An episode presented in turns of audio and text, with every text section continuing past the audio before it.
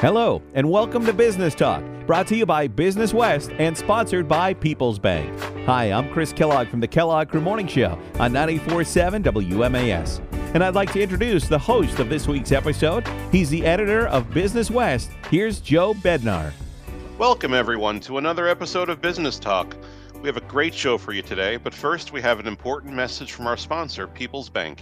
Thank you for listening to the Business Talk podcast, sponsored by PeoplesBank, bringing you the best in business experts, entrepreneurs, and evangelists. Make Business Talk your innovation break for ideas and inspiration. PeoplesBank, where commercial banking can fuel your growth and make work life easier. Member FDIC, DIF Equal Housing Lender. Bank at peoples.com/business. Okay, we're back, and as promised, we have a great show for you today.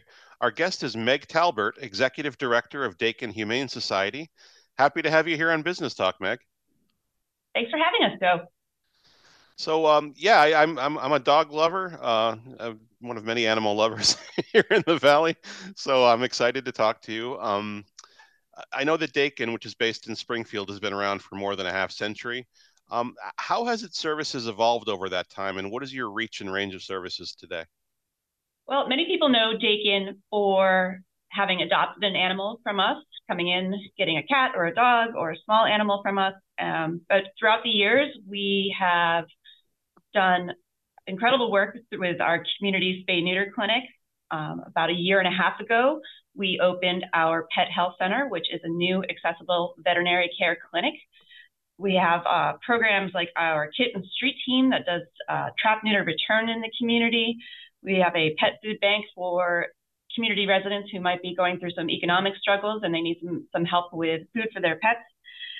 So we're just in a place of growth. And I think what we're finding at Dakin, and we try to message with people, is we really are in the human service business as well as the animal welfare business, supporting people and their pets through all sorts of highs and lows in their lives. Yeah, it seems like the goal of effective animal welfare organizations like yourself is to keep families and pets together. I mean, that's the most important thing. How important is that to you personally? It sounds like it's something you're passionate about. Absolutely. I've worked in nonprofit all of my life. Most recently, worked with Way Finders in housing and human services. So understanding the community, understanding people, being compassionate and listening to people and having open heart is incredibly important. And that's what we have here at the staff, the volunteers, the people that show up to Dakin every day are just incredible individuals who support not only the animals in our community, but the people as well. Yeah, and as you, when you mentioned the people, I know you'd mentioned a couple of the services already. I went onto the website and saw some of the stuff that Dakin does. I mean, there's even a pet loss support group, which is, I think, is fantastic. I mean, that's something all animal lovers have to deal with from time to time. Yes, that's been an incredible resource, and everything is online. It's a free service for people to come and attend if they've lost a pet. We have people from all over the country, actually other countries, dialing in for that. And it's a relatively new service for us, but something that people have really appreciated and found comfort in speaking with people about loss. And then you've pet food aid, you've got a thrift shop. So all these things are really support families who want to keep and love and take care of their animals. That's right. So this year, I'm told, has seen quite a surge in need. I think the numbers I was given from your organization was that from January to August 2022, you took in 1,830 animals to care for. And in the same 8 months of 2023, that number was more than 3,000, which I think was more than the full year's totals from 2021 or 22. That's a surge. So how have you handled that? Yes, absolutely. And those numbers have certainly continued through September and October. Our intake has been up nearly 60% over the last year, and it's due to several factors. During the pandemic, there was some trouble for folks accessing spay-neuter services, accessing veterinary care. I think right now people are being impacted by housing availability, housing loss, high cost of living. So they're making some choices about their pets and coming to Dakin for help when they can no longer care for their pets. On the flip side of that, we have just incredible community here in our region, people that want to adopt, people that want to help those animals and provide them new homes. So from what comes from sometimes sadness and loss that we have to support people through, comes the joy of making new adoptions and finding those animals new homes. Is there a consistent need to adopt out cats and dogs from Dakin? I mean, what should people know about that? Absolutely. There is always need. And people who are considering adoption know that they're really saving two lives. They're saving the life of the animal, or improving the life of the animal, bringing them into a new home, and they're making room for the next animal that needs to come in for us for care and adoption. So it's such an important choice that people make when they're considering bringing a pet into their home to come to Dakin. I always encourage people as well to continually check out our website. We have new animals available every day on our website throughout the year. We had a very, very busy summer, but we anticipate that we're going to have animals available throughout the fall and the winter as well. And the other thing is, we did reopen to the public recently. During COVID, we were doing adoptions by appointment only. Now, Tuesday through Saturday, we are open from 12:30 to 3 for people to walk in and adopt. So sometimes there will be animals available that are not even on the website. So we want to welcome people to come by, to take a look, to talk to our staff, who are just amazing resources. They know all of these animals individually. They know how to make a great match for every individual home. I really, I'm going to spend a little extra time on this because I really believe in rescuing and adopting. So for folks that, you know, might be considering a breeder, I mean, what are some misconceptions or hesitancy that some people might have, and what would you tell them about the animals that they can bring home from Dakin? Well, I think that they need to know that these animals have gone through a routine health check. All of our animals have will be spayed and neutered prior to their adoption. We know about them. If they have any particular health concerns that have been identified upon intake, we certainly talk about that with a potential adopter. We have animals of all age as well. And you know, people that are interested in a kitten or a puppy can find one here, but we have a lot of, you know, middle-aged dogs, some older dogs that need care. We have a lot of people whose hearts are really go out to the older animals that come in, and they need a special type of care for their lives. So we have adopters of all types that come to us. And then thinking about also about small animals as well. So people interested in guinea pigs or rabbits, those types of pets also can find that at Dakin. I didn't know that, so that's good to know. So not just locally, but nationwide, and I think you might have hit on this a little bit up top. It seems like there's a lot of economic challenges these days that are affecting not only families but nonprofits, which makes it more difficult to do the important work that you do. So what do people need to know about the landscape right now for nonprofits, and especially those, in your case, in the animal care and the animal welfare realm? Well, the need is great, and people need to know that a gift to Dakin or supporting animal welfare in general throughout the country is a gift that will be well served to help both people and pets. People, gifts of all size, whether it's a corporate donation or a foundation or individual giving, they really let us do the work. They are that bridge that allows us to go that extra mile for the animals, to help people out when they're coming to us. They need to surrender an animal, or they might be at the pet health center and they're having trouble affording service. All of those philanthropic gifts are the link to us being able to help people who are in need and help those animals as well. So we're just incredibly grateful for the support we have. We have amazing groups of donors. They're very, very dedicated to Dakin. So whether they're making a financial gift online or they're buying items from our wish list, every bit makes a difference right now. You're listening to Business Talk, a podcast presented by Business West and sponsored by PeoplesBank. We're talking today with Meg Talbert, the Executive Director of Dakin Humane Society. You mentioned earlier that you've got a background in nonprofit management. You worked at Way Finders, I'm sure some other roles as well. Tell me a little bit about your past work and how you came on board at Dakin and what attracted you there. Sure. So I worked nationally in nonprofit. I worked in Boston for a long time, and then about 6 years ago, over 6 years ago now, came out to Springfield. I live in Central Mass. Came out to Springfield and really learned a lot about this city and this region, the people, the needs. So working at Way Finders opened my eyes to, the challenges, the economic challenges people are having, the housing challenges people are experiencing.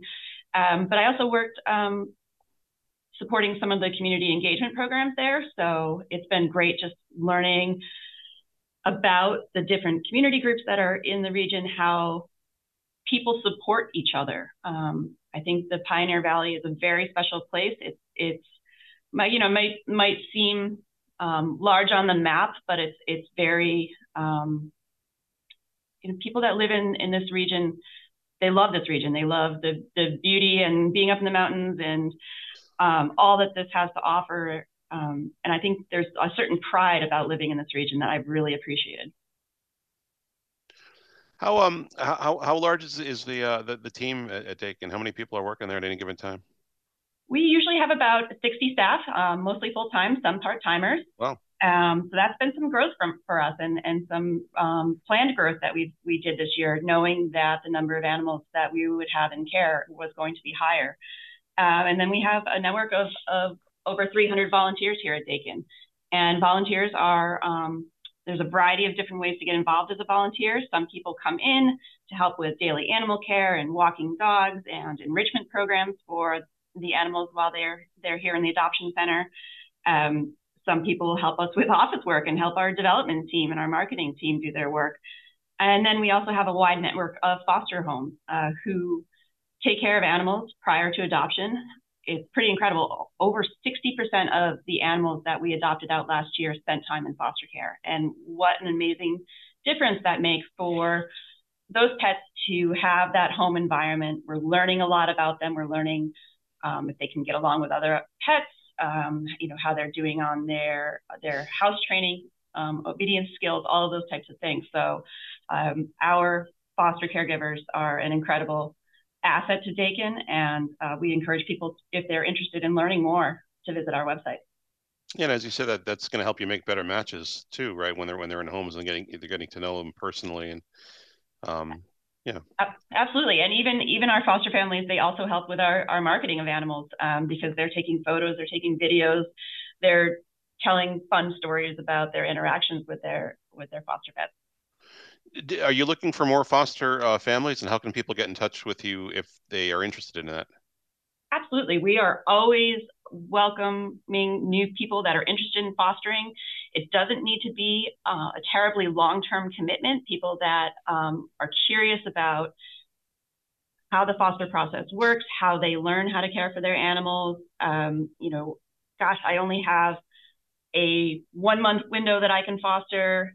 We will work with anybody in whatever situation and really try to be open and making a good match. So people can find information on our website, which is Dakinhumane.org. There's information about volunteering, and under there is information about foster. And as far as the other volunteer opportunities, does that same sort of flexibility apply, whether people have just a little bit of time or a lot of time or all week? I mean, there's probably places for everyone, right? There are places for everyone. There's people that, our morning wake-up crew. There's folks that come in and do enrichment activity with cats in the afternoon. There are people that only do weekends, people that come in every Sunday and they walk dogs on Sundays, and that's meaningful to them. So we do have a really wide variety of people that want to help out with some of our events, volunteer in our thrift shop. It's really a wide variety for people to get involved.